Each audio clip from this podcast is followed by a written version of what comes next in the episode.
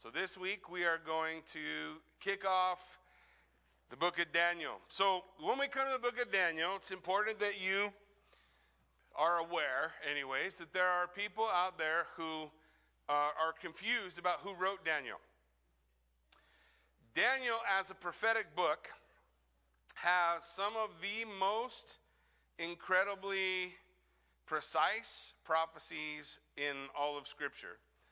And because it has such precise um, prophecies, there are scholars out there who think it's a history because some people struggle with the supernatural. However, I'm not one of those guys. So when we think about who wrote the book of Daniel, I'm going to solve it for you because Jesus solved it for you in Matthew chapter 24. In Matthew chapter 24, Jesus said, So when you see the abomination of desolation spoken of by the prophet Daniel. So Jesus is quoting from Daniel, and who did he say wrote it? Daniel. And as we work our way through the, the book of Daniel, in Daniel chapter 7, verse 2, it says, Daniel declared, I saw in my vision by night. Who declared? Daniel, yeah, Daniel uh, 7:15. As for me, Daniel, my spirit within me was anxious. Whose spirit was it? Daniel's. Yeah, that's right. Daniel 7:28. Here is the end of the matter. As for me, Daniel, my thoughts greatly alarmed me. Whose thoughts were they? Daniel's crazy, huh? You have to be really smart and have a lot of schooling to not see that Daniel wrote Daniel. In the third year of the reign of King Belshazzar, a vision appeared to me, Daniel. Who had the vision? Daniel. Who's writing it? It's first person, right? Daniel's talking about himself. He's saying, hey, I, me, Daniel, in case you're confused, he knew in the future they would be. Daniel 8:15. When I, Daniel, had seen the vision. Who saw the vision? You guys get the point, right? And I, Daniel, uh, Daniel 8, 27, and I, Daniel, was overcome and lay sick for some days. Who laid sick for some days? Daniel. Okay. So you see the person writing, telling us a story, he's referring to himself uh, as himself. I, Daniel, was sick. I, Daniel, saw the vision. I, Daniel, have written these things. Who wrote the book of Daniel?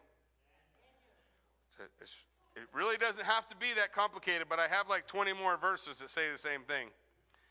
If we need to be taking a look at it. Why is there any question about it? Well, because in our world today, there's a worldview in opposition to Christianity, a naturalist, materialist worldview that does not believe in the supernatural. So when you have someone speaking of an event hundreds and thousands of years before the event takes place, it's hard to reconcile. It's easier to reconcile it by saying somebody wrote this after and they're pretending to be Daniel. But it's not really written by Daniel.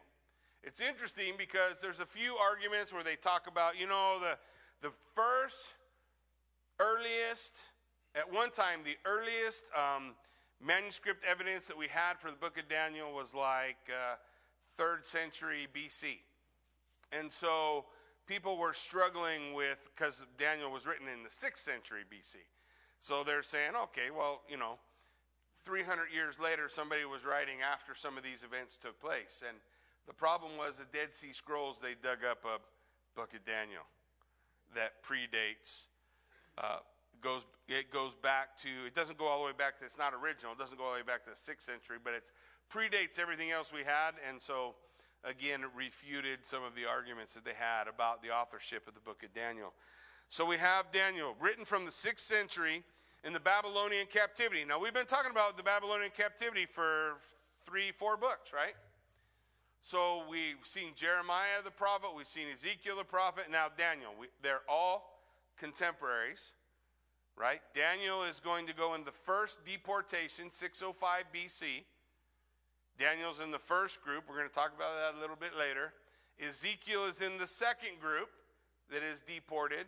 Daniel lives in the palace. Ezekiel lives refugee camp. Okay? Jeremiah is back in Jerusalem. So you got a prophet in Jerusalem, you got a prophet in a refugee camp, and you got a prophet in the palace. So as we see, these are going to be we're going to be covering some of the same ideas you, you are uh, familiar with. This book has four different languages in it, which again creates a little some questions, right? Four different languages. You have Hebrew, Aramaic, Persian, and Greek. Persian and Greek are just a few words. Hebrew and Aramaic, uh, the, the center section, chapters 2 through 6, I want to say, 2 through 6, might be 2 through 7. 2 through 7, yeah, 2 through 7 are written in Aramaic. Chapter 1 is in Hebrew, and then the following chapters are, are all in Hebrew, uh, minus a, a, few words. So, so the book divides itself, right, by language. It says, hey, I want you to focus on these together. They're written in there. That's an easy way to do it, right? If I want you to, to understand things in, in conjunction with one another, putting them in different languages makes that work out. So if I write this in Hebrew and the end in Hebrew, we're going to focus on that. One's going to shine light on the other. Two through seven, uh, a series uh, section that sits in the middle, those we're going to see in light of one another as well. As we look at the book of Daniel, 1 through 6 is basically the story of Daniel. And 7 through 12 is his uh, prophecies, the visions. So the book kind of divides nicely that way as well. You need to also recognize Daniel's different than all the other prophets. All the other prophets, you'll have a here's the word of the Lord to Ezekiel, thus saith the Lord, and he gives a prophecy, right? Daniel's a story. Daniel's written to us as a story. We're going to see the story of Daniel and the things that Daniel accomplished and that which the Lord showed Daniel um, as a result. Now, as I was doing some studying and stuff, I'm always looking for for things maybe that will help us get the bird's eye of Daniel. Uh, I want us to understand the scope and the direction. We're going to dive into some intricacies later on in Daniel, but we can't lose sight of the forest for the trees, right? We got to understand the point, and the point and subject of Daniel is really amazing. So I have a video for you. It's it's uh, by a, a, group called the Spoken Gospel, and um, so it's uh, it's an overview, okay, and it's really good. I don't know about anything else, but this stuff on Daniel is good. So I want you guys to take a look at this video. It's just a few minutes and then we'll jump into Daniel 1, verse 1. Okay? Let it rip. Let's see if we make it work. Did we turn off all the TVs?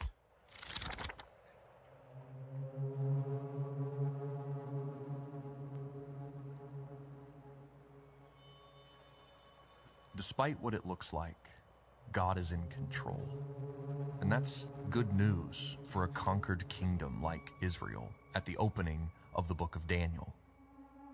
For Nebuchadnezzar, the king of Babylon, had come and laid siege upon God's promised land and his chosen population.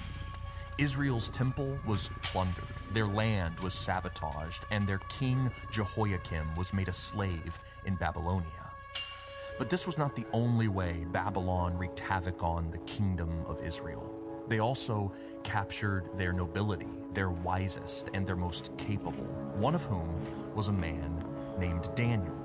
Yet, the most surprising statement we come upon is not that the temple's holy ground was trampled on, or that its holy objects were taken to a pagan temple in which they did not belong.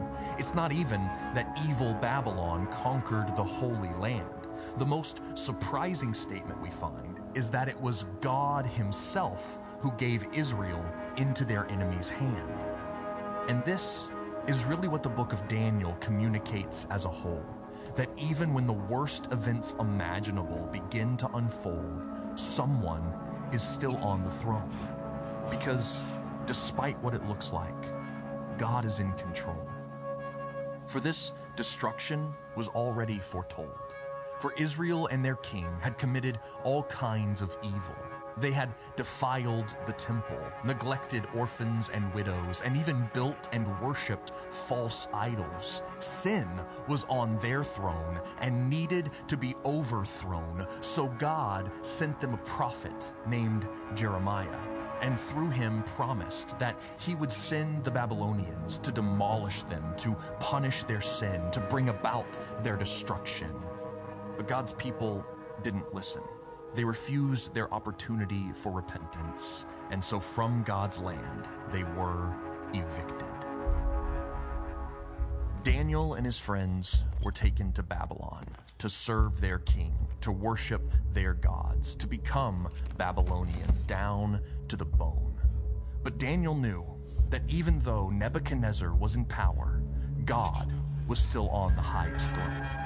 And so God rose Daniel to a place of prominence in order to show that he alone reigns over every king. It is God's kingdom that will remain after all others have been overthrown. And he made this known through Daniel and his friends by a series of miraculous events. Daniel and his friends refused to eat the unclean food offered by the king. But God's control made it so they grew fat from nothing but water and greens. The king was driven mad by a dream no one could interpret accurately. But God's control made it so this unknown mystery was seen by Daniel clearly. Daniel's friends were thrown into a furnace for not bowing to the king's golden image, but God's control made it so not even their clothes were singed by the embers. As King Nebuchadnezzar's power increased, he became proud and boasted of his strength, but God's control made it so. The king became like a wild beast to show that God is truly over every empire's highest seat the king's son threw a feast and drank wine from Israel's holy objects which Nebuchadnezzar had seized. But God's control made it so. The writing on the wall, which only Daniel could read, spoke of this king's downfall by the Persians and the Medes. And finally, Daniel was thrown into a lion's den for praying to God when it was forbidden. But God's control made it so. The lion's hunger was overwritten. Their mouths were shut to show that no matter the power, kingdom, or position, God has full dominion. All of these stories in Daniel contribute to a central goal, and that is to show that despite what it looks like, God is in control. Now, these stories which show God's control only compose the first half of the book. But the second half will show how God's control is going to look. While the first half is filled with stories of God's provisions, the second half is filled with visions. And these visions were given to Daniel visions of kingdoms that rise and fall, visions of beastly empires being uninstalled, visions of war both in and outside Israel's walls. But no matter what the visions depict or what their symbols are called, the hope of every vision is the same God is in charge of it all. One day, he is going to place his own king over every nation and every land. One king whose kingdom will always stand. One king who has actually reigned ever since the world began. And this king in Daniel is called the Son of man. But when Daniel's visions had come to an end, and when his life and his book had finished being penned, that Son of Man had still not come for them. For as the visions promised, God's kingdom would come long after Daniel and his friends. It would come after the Persians, Medes, Greeks, and Babylonians. It would even extend to the time of Caesar and the Romans. For even though Israel was back in their land, they were still waiting for their Savior. They were still waiting for the Son of Man. And so, when Jesus came and applied the title Son of Man to himself, he was saying that he fulfilled its role. He is the Son of Man, the book of Daniel foretold. He is God's king who would spread God's rule from pole to pole. But he would not do so by fitting the Babylonian mold. No, he would not reach his goal through furnaces, lions' dens, or amassing armies and gold. Instead, he would transform a cross into his throne. Because every nation every king, every person was ruled by the same thing. It's the thing that led to Israel's destruction and Babylon's demise. It's the thing that toppled kingdoms and rules every life. It's the thing that makes us put ourselves on the throne instead of Him. And that thing is called pride, lust, greed. That thing is called sin. So when Jesus left his throne to take up the cross, he made our sin his own. But despite what it looked like, he was still in control because Jesus rose from the dead and now he sits on the highest throne above every president, army, and power unknown in order to give us this vision, to give us this hope that this Jesus who conquered sin and Sheol will return to reign forever, as Daniel has told. So take heart, for he has and does and will forever have the world in his hold. For despite what it looks like, Jesus is in control.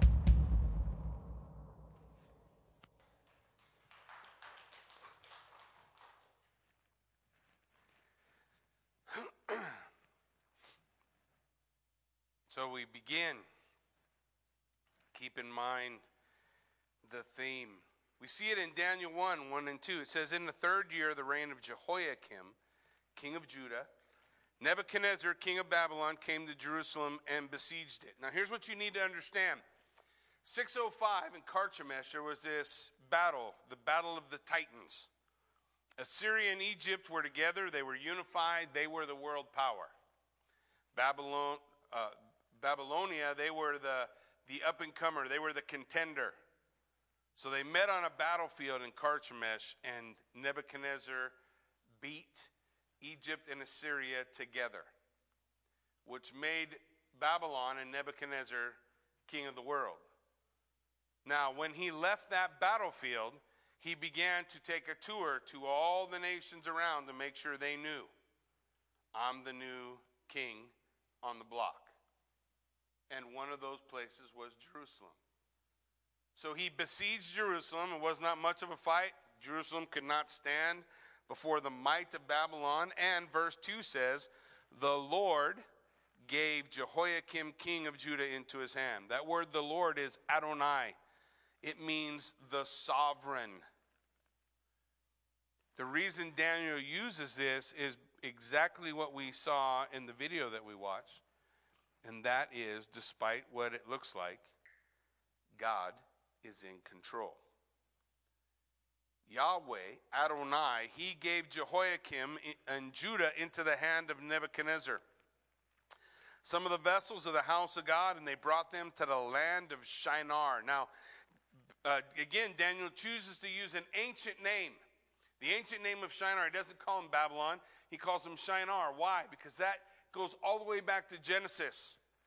It goes all the way back to the Tower of Babel. You remember? Where man gave his final rebellion against God.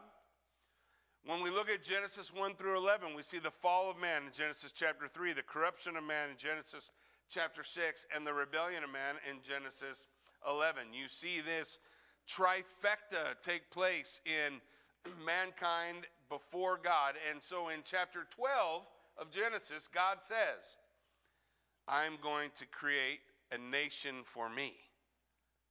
I'm going to draw out my own peculiar people. And so he spoke to a man named Abram. Abram, the Lord said to Abram, Go to a place where I will show you. And Abram said, What? Okay. Abraham, we see later on, chapter 15, Abraham believed God and it was accounted unto him for righteousness. So God begins to build his nation. Now we see his nation going into exile. They go to Shinar to remind us of the rebellion of man. Because when we look at the book of Daniel, you're going to see prophecies of a, of a statue that talks about the kingdoms of men rising and falling, rising and falling. But every time they rise and fall, who's in control? God. And one day, what's the end of that vision? A stone not cut out with hands is going to destroy all the kingdoms of men and become the kingdom of God. There's so many things, and that's chapter 2, so I can't preach chapter 2 yet. So we have to get first through chapter 1, which it's not looking good. So we'll see. So as we look at it, we see all of this, all of these pieces, they fit together. This is a literary masterpiece. Telling the story of Daniel, weaving into that the concept of God being in control, along with the visions of Daniel telling us about the last days. All of these things we have laid out before us. And it's an apropos time because we should remind ourselves as we look at our own go home and watch the news tonight. No matter what it looks like, God is in control. He will reign. So we look and we see this, this place, this place, Shinar, speaking of the ancient rebellion against God, the false religion, self will, and self aggrandizement, the picture of pride, all of those are going to play into the stories that we read. Verse 3 says Then the king commanded Ashpenaz, the chief eunuch, to bring some of the people of Israel, both the royal family and the nobility, youths without blemish, a good appearance, skillful in all wisdom, endowed with knowledge, understanding, learning, competent to stand in the king's palace, and to teach them the literature and the language of the Chaldeans. Now, you need to understand what's happening. They take the best and the brightest that Israel had left, that had any tie to the throne. The ones they left behind were the dirtbags that had ties to the throne. The ones that had character and showed promise. They took all of them. And they took all of them and they made them eunuchs which means there's never going to be, they're never going to sire another son. The, the, the, the, uh, the, the, the point is to control the leadership that's going to be placed on the throne in Jerusalem, which didn't work because the dirtbags couldn't get along and they fought with each other and were disobedient and ultimately led to the destruction of multiple rebellions. Three times Jerusalem's going to be conquered by Nebuchadnezzar. They take the best. Young, probably 16 years old, 15 years old. They've had their bar mitzvah, so they're considered to be adults. And as they walk into uh, the new place, they're stripped from their family and from all family control. And they're taken to the seat of power of idolatry. They're taken to, if you would picture Las Vegas, Sin City, that's Babylon. Babylon, Sin City, you can do anything here. Oh, don't worry, your parents are gone. What your dad taught you doesn't matter. What your mom taught you, what you grew up in, none of that matters. We're going to teach you how to be Babylonians. We're going to teach you how to be conformed into the image of this world. But the story is about men being transformed by the renewing of their mind by trust in God and God's ultimate deliverance. It says, So the king in verse 5 assigned them a daily portion of the food that the king ate, of the wine that he drank, and they were educated for three years. And at the end of that time, they would stand before the king. They got to stand before the king. Now, you got to understand, in the ancient world, a peasant could not stand before the king. The class system in the world back then a peasant did not have the confidence to stand before a king. However, a prince did. To a prince, being in the palace was not a big deal, right? He grew up in palaces. He grew up in politics. He grew up around all this stuff. You take a farmer and you put him in the palace, and unless he was endowed by the Spirit of God as the Lord's prophets were, he did not have the confidence to stand. When the king said, I think we should do this, they just go mumble over their words. You're not going to find that in Daniel. You're not going to see that. Three years from now, they're going to be tested. So, for three years, Daniel's going to endure a trial a trial of will you be transformed into who God wants you to be, a prophet of the Most High, or will you conform to the image all around you? The freedom all around you. Drink what you want, eat what you want, stay up as late as you want, do what you want. Eh, whatever you want to do, do it. That was Babylon. And so he's faced with this. He's faced with these ideas. And it says, Among them were Daniel, Hananiah, Mishael, and Azariah, the tribe of Judah. so, four young men, all related to one another in some way, all part of the line of David in, in some way, all part of the tribe of Judah, right? The royal tribe. And so as they as they are gathered there in that place, it says in verse 7, and so the chief of eunuchs gave them names. So the first thing they do, the first plan, the first concept that they have, we're going to alter their mind. We're going to we're going to alter the way they think. We're going to teach them about our literature and, and our philosophy. And we're going to alter their, their customs. And we're going to alter their convictions. And when we're done in three years, they're going to be good Babylonians. It's interesting because when we consider this idea, the king's descendants and nobility all being brought to Babylon in this first uh, invasion, this first conquering, Isaiah told them about it in Isaiah 39. If you remember Isaiah, when we studied Isaiah, Isaiah was primarily focused with the northern kingdom and their destruction coming under the Assyrian rule. Remember what happened in Carchemish? You had the Assyrians and the Egyptians fight Babylon. That's the second rule. Babylon comes on the scene, but prior to that, it was Assyria. And the north falls to Assyria, and Isaiah's warning to the south, to Judah, is you're going to be like them. They would look at the northern kingdom say, Those guys are just a bunch of trash. They deserve what's coming. And Isaiah would say, He said actually in Isaiah 39 7, Some of your own sons who will come from you, whom you will father, will be taken away, and they will be eunuchs in the palace of the king of Babylon. And that's exactly what happened. They're going to alter their mind. Colossians, Paul writes in Colossians chapter 2, this is still going on today. The world wants to alter the mind, it wants to take away the conviction of the believer make everybody have the same worldview and everything will be better. Just be a good little worker ant, be a good little worker bee, do the things you're supposed to do. Honor the state, the state is king. Bow to the image, and everything will be okay.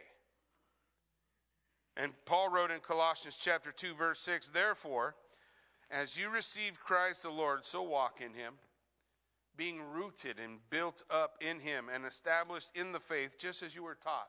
What's He saying? Hold fast to Jesus because everything's going to want to take you away from that.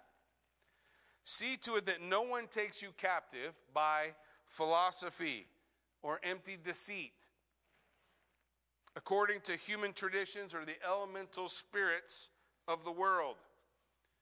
What's he saying? Be careful. The world's going to want to conform you into its image. Don't let it.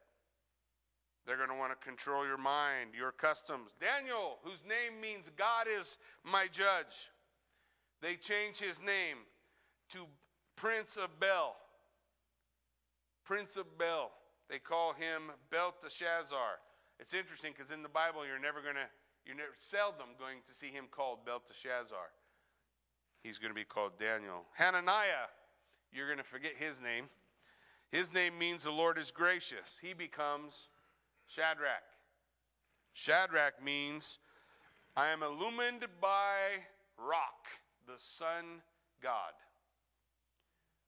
Wise as the sun God? Mishael means who or, or what is like God. Who is what God is. They changed Mishael's name to Meshach, which means who is what Aku is. That's the moon god. Azariah, his name means the Lord helps. They change his name to Abednego, servant of Nebo. All of that is not just innocent. Oh, we're going to change your name. They're trying to change how they look at worship. What is the, your identity? Is your identity still with Yah? Is your identity still with Yahweh? Or are you surrendering that identity? And then they want to change their convictions, the things that they were taught as children. when they were young. The Bible says in Deuteronomy chapter 6 that we're to train up our children, we're to teach them when we walk in the way, when we lie down, when we rise up, wherever we go, whatever we do, organically, we are to be teaching our children how to walk with God. Now they're 16 years old, stripped from the family, taken into a palace, and given the freedom to do whatever they want. Are they going to walk in their conviction or not? And this test we see in chapter 1 is the first part. Verse 8 Daniel resolved that he would not defile himself with the king's food. So there were things in the king's delicacy that his parents had taught him not to eat. Doesn't matter what they are, it's irrelevant. He had a conviction that he was not to eat that, but he wanted to eat something that he felt would not defile him. So he begins to make his stand. It says he would not defile himself. He resolved, he, he set his heart, I'm not going to lose my conviction. I'm not going to lose my conviction. Therefore, he asked the chief of eunuchs to allow him not to defile himself. He doesn't rebel. He doesn't pick up a sword and try to kill whoever's in charge.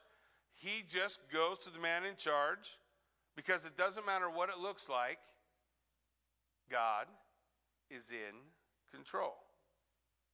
So he asks for favor. Now, this is how this works out. It's not really complicated. The chief of the eunuchs didn't get what the king ate, the chief of the eunuchs got what he could afford. So when you went to the chief of the eunuchs and you said, Now listen, I, I don't want what the king's delicacies are, I just want to eat vegetables and water. I'm sure the eunuch could come up with vegetables and water. The chief of the eunuch is thinking, Yeah, I want that T bone and that ribeye. That's fine with me. That big plate of bacon, I'm good with all of that. Now you would think, oh, this is just this is just his his uh, his own selfish desire to have these things. And you know, if he's taking the king's delicacies, he's not going to tell on them. He's not going to go to the king and say, hey, these guys didn't eat what you gave them. Well, who did? Oh. You don't do nothing with. Nebuchadnezzar was psycho, right? If you made Nebuchadnezzar mad, you ended up in a fiery furnace. When's the last time you were in trouble and the discipline was, I'm going to throw you in the fire? Yeah, Nebuchadnezzar was a wild man. So we, we see him asking, he's looking for, for favor. And look what it says in verse 9. What does it say? Who was in control? God was in control. And God gave Daniel favor. Not only favor, what's the next word? Compassion. So the chief of the eunuchs likes Daniel. they they have a relationship. He has favor, uh, the chief of the eunuchs. Now, don't get the idea chief of the eunuchs has a lot of juice. He's the chief of the eunuchs. Nobody in nobody in the palace wanted to be chief of the eunuchs. You know that, right? No guy, no, no child was born and said, You know what I want to be when I grow up? Chief of the eunuchs. No. Nobody wanted the job. And maybe there was something in that regard that they found he found compassion for him, but it says, the chief of the, the eunuch said to Daniel, I fear my lord the king, who assigned your food and drink.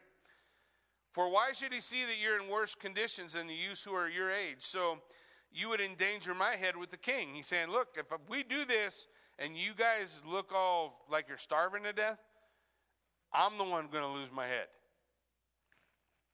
So Daniel said to the steward, whom the chief of the eunuchs had assigned over Daniel, Hananiah, Mishael, and Azariah, will test us for 10 days. Give it 10 days. Let us be given vegetables to eat and water to drink, and let our appearance and the appearance of the other youths who eat the king's food be observed by you, and deal with your servants according to how you see fit. So, this is not a rebellion against authority, but it is a desire to stand within their convictions. And who gives favor? God, because these young people want to stand on their convictions on who they are. We belong to the Lord. He'll, he'll, he'll help us, He'll be with us. I have been on 10 day diets. You know what changes for me in a 10 day diet? Nothing. Except maybe my attitude. My attitude changes, yeah. We, we, we did, we had a good run one time, me and Kathy, we did, what's that thing called? Keto. And so we did this keto diet and we were pretty focused and and we lost a bunch of weight and then somewhere down the line I said, I can't live like this for the rest of my life. So I can either be skinny or happy. So I have chosen happiness. For you young people, I'm going to tell you the same thing I tell my son Behold your future. You know my son says to me? Never happened, Dad. It'll never happen. Well, if you know my oldest son, you know it already has. He's probably not watching, but one of you guys can tell him he should check that out. My younger son, however, he's still pretty disciplined doing his thing. Look, I can produce pictures of me that look like that too. You can't beat Father Time. I'm just telling you. He is coming for you. So they say 10 days. So this is my point. This is why I'm saying this. Proverbs 21 1. It doesn't matter what it looks like, God is in control. Proverbs 21 1. The king's heart is a stream of water in whose hand? In the hand of the Lord. And he turns it wherever he wants. So this guy says, I'm afraid of the king, but the Lord had given him favor, so what was going to happen? Daniel's going to get the diet that he wants. Why? Because God is in control. So they, they do the 10 days. So he listened to them and tested them for 10 days. Verse 15. At the end of 10 days, it was seen that they were better in appearance and fatter than all the youths who ate the king's food. Now, when's the last time you went on an all vegetable diet and got fatter than everybody else? That has not ever happened to me. Okay, let's be clear. I have only one time we do we often will do a fast at the beginning of the year and sometimes I'll do a vegetable fast because my body has not seen a vegetable for a long time. Now since we've been since we've been doing meals on Wednesday and Kara is so uh, it's so important to her that, that there's broccoli in the in the hot dogs. I have had more vegetables of late. But I, I tell you this if I only ate vegetables, I might look like I used to look one day. But I'd be miserable. They eat only vegetables, they get fat. They have fatter flesh than all the youths who ate the king's food. Don't go thinking that means they just were all yoked. No, they were not yoked. They got fat. You know how they thought of health and wealth back in 600 BC? When everybody around you is starving to death all the time because there's not enough food? You know what they thought of of health? They didn't think what you think. So they look at these guys and they're like, man, they, they're, they're gaining weight. Right on. And I'm sure the chief of the eunuch is cool. I get more bacon. So the steward took away their food and their wine, and they were, uh, they were to drink and gave them vegetables. What's the point of the story? The point of the story is Daniel held fast on his convictions to walk with the Lord. And I don't want to do the things, I want to walk the path my father taught me. I want to walk the path my parents laid out for me. Yeah, but you're free of your parents. They're they're thousand miles away. If they're even alive anymore. You do whatever you want. You, you had every reason to be mad at God because you maybe you looked at your future and you said, I'm going to have a family one day and I'm going to have kids and I can't wait to get married. And then you showed up in, in, uh, with Nebuchadnezzar, this crazy king, and he made you a eunuch. Now, I don't want to describe for you what that looks like, but let's just say their plans have forever changed. Forever. So, there's lots of reason to be angry at God, shake a fist, and say, I'm going to do what. And, and, apparently, most of the other people who were with them, the Bible doesn't say anybody else did what they did. The Bible also doesn't say anybody else had the influence that they had on the king and the, and the country moving forward. And they had that influence because they made the choice to walk in holiness even though the world around them was hostile if they did it. And the result? God gave them favor. Let's look. And as for these four youths, God gave them learning and skill in all literature and wisdom. Daniel had understanding in all visions and dreams. At the end of the time when the king had commanded that they would be brought in, the chief of eunuchs brought them before Nebuchadnezzar. And the king spoke with them, and among all there was none found like Daniel, Hananiah, Mishael, and Azariah. Therefore, they stood before the king. So they, they get honored. Why did they get honored? Who was with them? Was it just their own skill and ability? Because it doesn't matter what it looks like, who's in control. God is in control. And in every matter of wisdom and understanding about which the king inquired, he found them ten times better than all the wise men he had. So much so that he's going to place Daniel in charge of a group that will be called the wise men. There's going to be a day when a young baby will be born and three wise men will come from the east. They come from a group called the Magi, a group that at least at one time had been led by Daniel the prophet. That connects a lot of dots, don't it? Daniel served there until the first year of King Cyrus. He's going to have influence on five kings. When's the last time you saw a vice president stay for the next president and the one after him and the one after him and the one after him and the one after him. Yeah, that don't ever happen, right? Because it doesn't matter what it looks like, who's in control. So what can God do with someone who is fully committed? Is there a limit to what God can do? To someone who says, I'm gonna, I want to stand on my convictions, and so they call out to the Lord for help. They didn't make a way, they, they just took a chance and stepped out. And God was watching. And he found four of all those who were taken captive, he found four who were willing to not be conformed to the image of Babylon. He found four that would not bow, who served one king. And that's going to be an important concept moving our way through the rest of the book of Daniel. Amen? Why don't you stand with me? Let's pray.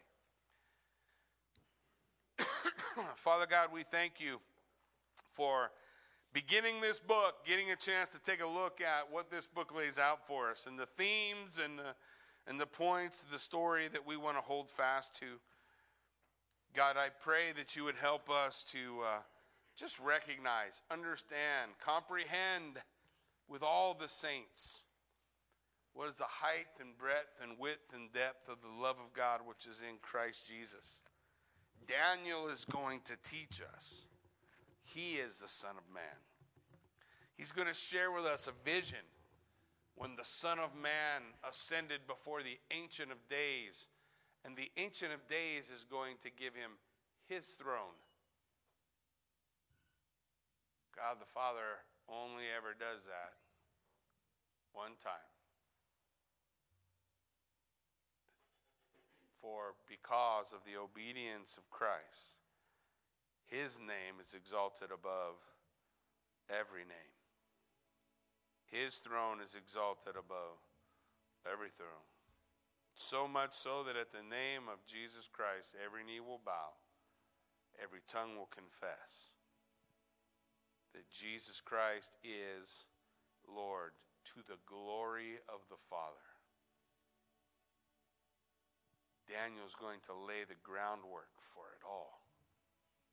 God, we thank you that we can study this amazing book, and we ask, God, that you give us eyes and ears to understand, comprehend, and grow. And know, Lord, we want to follow in the example. We don't want to be men and women who are conformed to the image of our world, who wants to do the same thing Babylon wanted to do to them. And if you said, I'm not, I'm not going to eat that, they say, well, that's stupid. What difference is it going to make? Well, the difference is, I want to walk in obedience to God whether you like it or you don't. Because honestly, I fear God, not the king. God be glorified and magnified in the example. May we follow the examples of Daniel Hananiah, Azariah, and Mishael. And God, may you help us be transformed into the image of your Son. And we will give you all the praise for it in Jesus' name. Amen.